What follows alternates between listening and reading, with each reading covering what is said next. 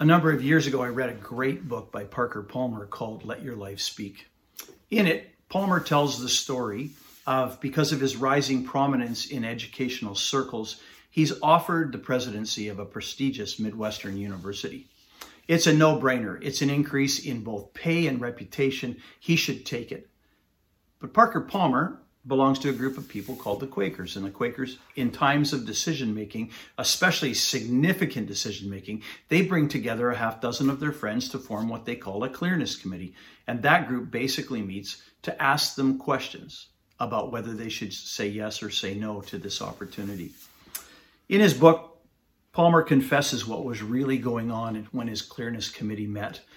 He freely admits that his intent in bringing the group together was not to discern anything in particular, but to brag about being given a job, a job he had already decided to say yes to and accept. He writes, For a while, the questions were easy my vision for the school, the mission, and what it would serve, and how I would serve as a president. Then someone asked a very simple question Parker, what would you like about being president? Oddly enough, Parker had to think about this for a while. Finally, he began to answer, Well, I wouldn't like the politics involved. I wouldn't have like giving up my study and my teaching. I would not like to have to raise funds. Yes, the questioner reminded him, but the question is, what would you like? I'm coming to that, he said irritably. Then he proceeded to list several more irksome things. I wouldn't enjoy wearing a suit. I wouldn't enjoy uh, missing my summer vacations. Someone repeated the question a third time. Parker writes, I felt compelled to give the only honest answer I possessed. An answer that came from the very, very bottom of my barrel, an answer that appalled me even as I spoke it. Well, said I, in the smallest voice I possess, I guess what I'd like most is getting my picture in the paper with the word president under it. I was sitting with seasoned Quakers who knew that though my answer was laughable, my mortal soul was at stake. They did not laugh at all, but went into a long and serious silence, a silence in which I could only sweat and inwardly groan. Finally, my questioner broke the silence with a question that cracked us all up and cracked me open. Parker, he said, can you think of an easier way to get your picture in the paper? Now think about this. Why do you say yes and why do you say no to the opportunities that come your way? What logic goes to work in your decision making process when it comes to committing to or declining on the opportunities that you are offered? Now, full disclosure, today I have a desire to try to convince you to do something that very few people in the world are doing. I want to persuade you to give away your life in serving others. I want to encourage you to live for something beyond yourself, to say yes to things which on the surface have more to do with others than they have to do about you. And this is the third week in our series called Living the Unhurried Life. We began by talking at the beginning about our need for rest. Last week we talked about creating margin in our lives. Today we turn to this third ingredient living a life filled with purpose and developing the ability to say yes to the right things. So, to get us started, I want to take you to a simple group of verses in the New Testament epistle of Ephesians. Paul wrote this 2,000 years ago to a group of people in this little town of Ephesus in Asia Minor. Today it would be in modern day Turkey. And when you come to chapter 2 of Ephesians, you find in this letter a really interesting thing happens. Paul spends the first uh, four verses of this chapter three verses actually, talking about what the Ephesians used to be.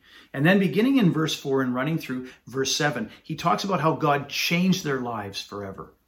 And then beginning in verse 8, he actually describes the impact of what has happened because God has changed their lives forever.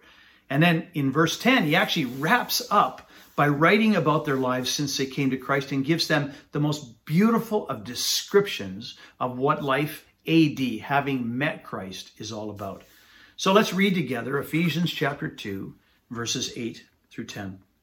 We read these words For it is by grace that you've been saved through faith, and this is not from yourselves, it is the gift of God, not by works, so that no one can boast. For we are God's workmanship, created in Christ Jesus to do good works, which God prepared in advance for us to do. So let's ask some specific questions. Let's begin by asking, what does this passage mean? And it's quite simple. We look at this, in particular, verse 10, which is the verse we want to focus in on. And we hear this. Paul writes, For we are God's workmanship, created in Christ Jesus for good works, which God prepared in advance for us to do. Let me say that again. For we are God's work, workmanship, created in Christ Jesus to do good works, which God prepared in advance for us to do. Paul is saying to every person who belongs to Christ, to every single person who is listening who's a part of God's family, that they have a quality about them that which goes beyond special. Every single individual who is trusted in Christ for salvation has been touched by God for a very specific purpose. No matter who you are, where you've been, what you look like, what you do well, what you do poorly, what your relationship in your mind is to success or to failure, every single believer is a piece of work created by God the artist. I like the way the New Living Bible translates this verse. For we are God's masterpiece. For he created us anew in Christ Jesus so that we can do the good things he planned for us long ago. Now that's what it means. That's what it means for you and me today. Anyone listening to my words. Now let's talk just for a minute or two about how it applies. This verse has huge implications for living the unhurried life. So, moving from meaning to application, I think there's three specific applications that we want to talk about. First of all, I think that we need to recognize that we're not an accident. Paul begins by writing that we are his workmanship. We are God's workmanship. The di- dictionary defines workmanship as something that is produced or achieved by significant effort. Workmanship is what results when somebody puts the best of their time and the best of their effort into the creation of something and the result is something that is very worthwhile. You watch a painter who takes a piece of canvas, stretches it over a frame, carefully outlines the shapes and sizes, both background and foreground. Then, having carefully mixed the color of paint that they are going to work with, she takes her palette and begins to mix and paint. A little here, a little there, adjustment. And in the end, it's a masterpiece painting. Or think about someone who's a fine craftsman in woodworking and they create a grandfather clock that now sits in their home. From, from the very beginnings of the plan to hours and hours that go into the creation of each piece, cutting, shaping, gluing, sanding, edging, staining, finishing. And in the end, there's this gorgeous clock that everyone says it's beautiful. It's someone's workmanship. Think about the best workmanship you ever produced. That moment when you lean back with a long and satisfying look at something that you did the yard that you landscaped, the paper that you wrote, the perfect paint job or cleaning job or polishing job or pottery job. And that's what Paul is saying here. Because the word he chooses here, workmanship, is the same word that's used in Greek literature for a fine work of art. Paul thinks about these Christ followers in the ancient city of Ephesus to whom he writes, and he compares them to a fine work of art. He writes, You are God's workmanship. You are a meticulous, meticulously crafted, carefully constructed piece of work into whom God has poured his best efforts, his finest workmanship. And that's the first application I want you to remember because you are God's workmanship. Realize that you're not an accident. You are a meticulously crafted, carefully constructed piece of work into whom God is willing to pour his best efforts, his finest workmanship. Now, unfortunately, this is not the prevalent view of our world. Some of you may have heard of the play by Samuel Beckett. It was a very short play to which he gave the simple title of Breath. The award winning play begins as the curtain opens to reveal a bare stage that is littered with nothing, absolutely littered with nothing but garbage. There are no actors, there is no movement, there is no dialogue. Upon the opening of the curtain, the audience hears a soundtrack. It's 30 seconds long, which begins with a baby's first cry loud, loud cry of a baby being born, and ends a half minute later with an old man's last, last dying breath. And he's saying from birth until death, life is absurd. It is meaningless, pointless, because we came from nothing and we will amount to nothing.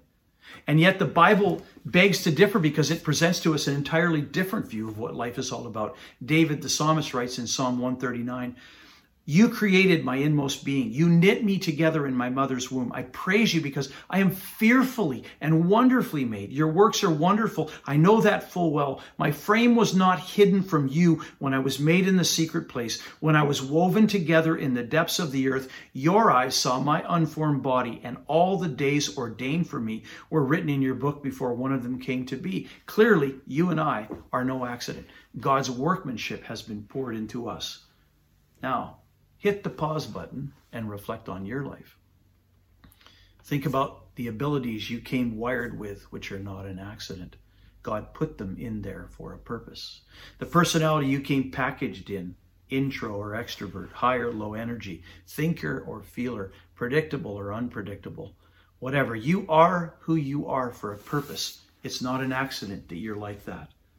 How about the particular places with which you have influence with people? In your family of origin, in your home, in your community, in the place that you work, in the circle of friends that you belong to. Those places of influence are not by accident. God put you in your neighborhood for a purpose. You're not an accident. Instead, you're God's workmanship. You are God's workmanship. Now let's keep going. Try a second application on for size. Because Paul continues, you are God's workmanship, created in Christ Jesus for good works what Paul is saying is this not only are you created by God, but you were created by God for something.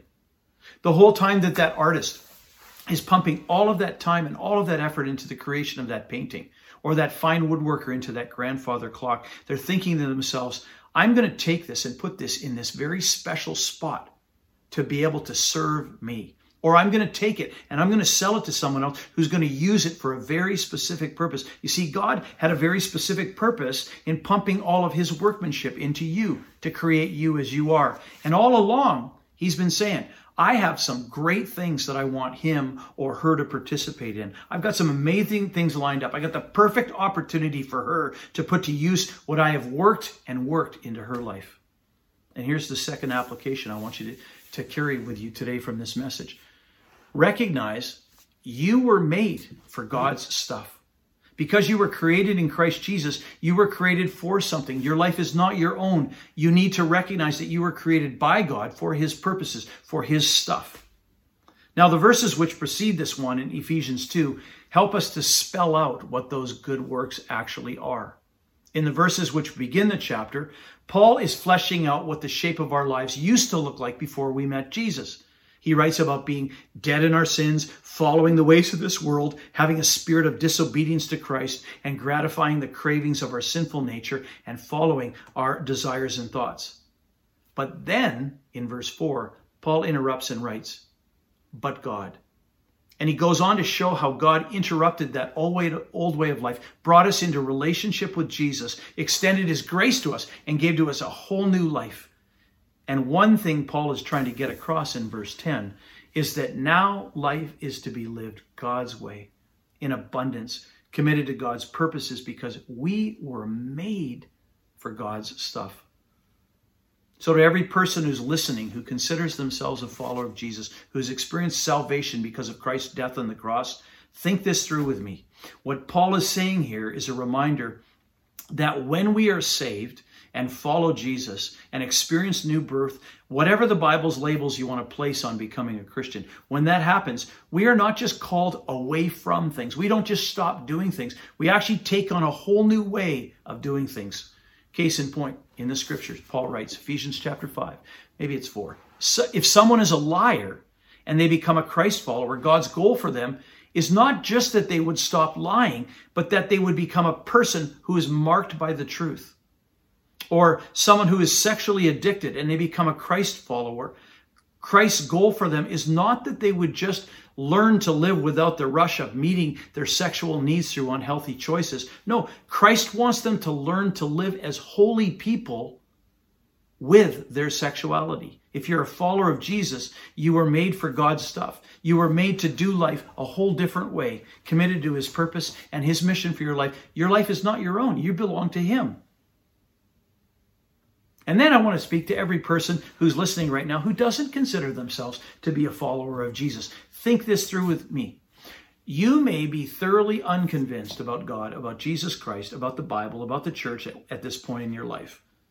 But a day may come, might be today, might be next week, next month, next year, at some point in your life. Time may come when you may want to take a step of commitment to Jesus Christ because you know He's at work in your life. And you want to move your check mark from the unconvinced box to the follower box. And I want to be the one who warns you about what that will cost you because it will cost you everything. You were made for God's stuff. And when you come before Him and you confess your need of Him and commit yourself to following Him, your life is no longer you, your own. You belong to God. And He gets the final say on everything because your life is no longer your own and you were made for God's stuff. And then, third, one last implication you're not an accident. You were made for God's stuff. Let's bring this verse in for a landing. Paul closes out with these words You are God's workmanship, created in Christ Jesus for good works, which God prepared in advance for us to do. Paul makes it clear that when we think through what an unhurried life looks like, we need to realize that God has plans for you, plans to which you should say yes. And the third application found in this verse is this we must learn when to say yes in life, which of course means we also need to learn when to say no. So let's close out this message by looking at what saying yes has to do specifically with living the unhurried life. You know, and I know, and I think I know that you know, and you know that I know, that one of the spots where we get bogged down in living the unhurried life is this spot where we say yes in life. Say yes to too many things, and the unhurried life walks out the back door and walks off down the street, never to be seen again. And yet, in talking with different people about this, one of my worries about teaching you this unhurried life series will give you all permission to sit back in your La-Z-Boy grab the remote and yell no into the into the voicemails that come your way giving you opportunities to serve and i would fail you if in teaching the word i called you to learn to say no and then watch you say no to absolutely everything in your life because that's not the point of this message that's not what the scriptures teach us the bottom line is that every follower of Jesus needs to learn to say both yes and no. Like we talked about last week, we need to learn to say no to those things which come our way, which don't fit our season of life or our gifting or our capacity. But we need to learn how to identify and say yes to the opportunities to serve God that He puts in front of us who fit who we are and how we've been wired and how we've been gifted and prepared and shaped by God through our experiences. So what should you say yes to? To to what should you say yes and when should you say that and how do you learn what to say yes to? Now I want to answer in kind of a weird way. How many of you have ever heard of DNA? Probably plenty of you. If, if you want me to be highly scientific about it, DNA stands for deoxyribonucleic acid. To put it in terms that all of us would understand, DNA is the basic ingredients that go into the nucleus of the chromosomes of various cells in your body and mind. Everyone has a different DNA, and for some of you, that should make you very, very happy because you're different from me. Every one of us has a different. For some of you, that would be a, a, point where you have a high voice because of your DNA. Others of you will have a low voice because of your DNA. All of us are being, all that we are, all, all that we do, it all comes from our particular DNA who you are, what you look like, the sound of your voice, the weight of your body, the strength of your vision, the color of your hair, the height that you will end up at, how fast your fingernails grow. Much of what you are capable of and incapable of flows from your DNA. In Ephesians 2:10, as we've already covered, Paul writes, "You are created in Christ Jesus to do good works which God prepared in advance for you to do." You see, God has arranged for you to live your life committed to a certain number of things to which you are to say yes. And you need to learn to say yes according to another kind of DNA that exists inside of you and of which you are made. Think of it as spiritual DNA. Because you belong to Jesus Christ, because you are in Christ, there are three components to your specific DNA. Component number one is the divine. Component number two is the natural. And component number three is the acquired. The divine, the natural, and the acquired DNA. Let's take a minute to look at each of those. First of all, let's talk about what is divine. And by this, I don't mean that you are divine. You are divinely created. I want to talk about spiritual gifts. The New Testament teaches us that God has given to each person who belongs to Christ at least one spiritual gift to be used for the building up of the body of Christ. 1 Corinthians chapter 12 has a list of them and teaches about them. Romans chapter 12 has a list of them and teaches 1 Peter chapter 4. They tell us that we have gifts that God by his Holy Spirit has put inside of us that the body needs, that the world needs, that God has given to us. And God says, use this gift to the max. You and I need to take this deep part of who we are and develop it and nurture it and learn all we can about it and experiment with it and read all about it and find people in the Bible with it and partner up with others to use it, to use this divine gift to the max. You see, the church needs to be built upon people using their divine spiritual gifts to serve Christ. And communities are touched and changed when we begin to do that. Let the teachers teach and the shepherds shepherd and the merciful show mercy and the administrators administrate and the givers give and so on. And the first question you need to ask when you're trying to decide whether to say yes or no to something that comes your way is, has God gifted me to do this? So let's just say, example, your youth pastor calls up and asks if you'd be willing to lead one of the small groups in your youth ministry. It's a great opportunity for someone who loves teens and has great relational skills. If you stop and think about it and you realize that the happiest day of your life was the last was the last was the day that your teenager, your last teenager turned 20, that you absolutely hate preparing a lesson for your own small group, that you find people falling asleep every time you lead small group, you should probably say no because it looks like you don't have that D gift. On the other hand, if you love teens and hanging out with them and influencing them, and you feel like the greatest way God uses you is when you're around teenagers, you find yourself drawn to them and you've led groups in the past, it's probably something you should say yes to. It, it sounds like something that you have gifting for. So take a look at yourself and understand the D part, the divine part of you. Now move from D to N. Inside of you, there's a certain way that you are, a certain way that is natural for you. And it has a lot to do with the abilities that have come natural to you and the personality that you become, come wired with. Each of us have natural abilities, kind of things that we just pick up without even trying it. Maybe it's music or talking or studying or winning people over or solving arguments or coming alongside of hurting people or just digging in and doing whatever needs to be done. We have those natural abilities. Others of us have personalities. All of us have personalities that we came wired with. We're introverts, extroverts, fast, slow, verbal, thinker, emotive, stoic, structured, spontaneous, random, rigid. We use many words to describe what we are like in personality. And that N part of you, the things that come natural to you, have a lot has a lot to say about what you say yes to. God used people like Moses and Deborah and David and Paul and Barnabas and Aquila and Priscilla in the Bible, not in spite of who they were, but because of who they were. So let's say someone from your church calls you up and asks if you'd get you'd be willing to get involved in the administration of small groups this fall. You know the drill. You track people, you put people in groups, you make phone calls to line up new people, you assign rooms to groups who, who might meet in the church. If you absolutely hate details, if you lose things easily, you have an apartment or a house or a car or a work cubicle that looks like something out of the movie Twister. And, and if you can't remember a conversation 15 minutes after it took place, if your life depended on it, you should probably say no in light of the fact that it doesn't sound like you have something natural in this area of your life. On the other hand, if you use your phone every day, constantly tracking everything you do, and you often find yourself organizing those around you, you ought to think about saying yes because it sounds like an opportunity that naturally fits you. Understand what is natural about you. So the D, what is divine, the N, what is natural. Finally, let's do the A, what is acquired. Let's talk about passions. There is something that God does in the heart of everyone who is a follower of Jesus Christ to change them from who they were to who they become in Christ over time. Over time, all of us discover that there are passions that rise up inside of us as a result of following Jesus. Romans 8:39 I think calls it the best. It calls it being conformed to the image of Christ. We become like Jesus. How does it happen? happens through your devotional life by spending time with God, teaching that you hear, conversations that you have, the movement of God's Spirit in your life, you change. Passions catch you that didn't used to be there.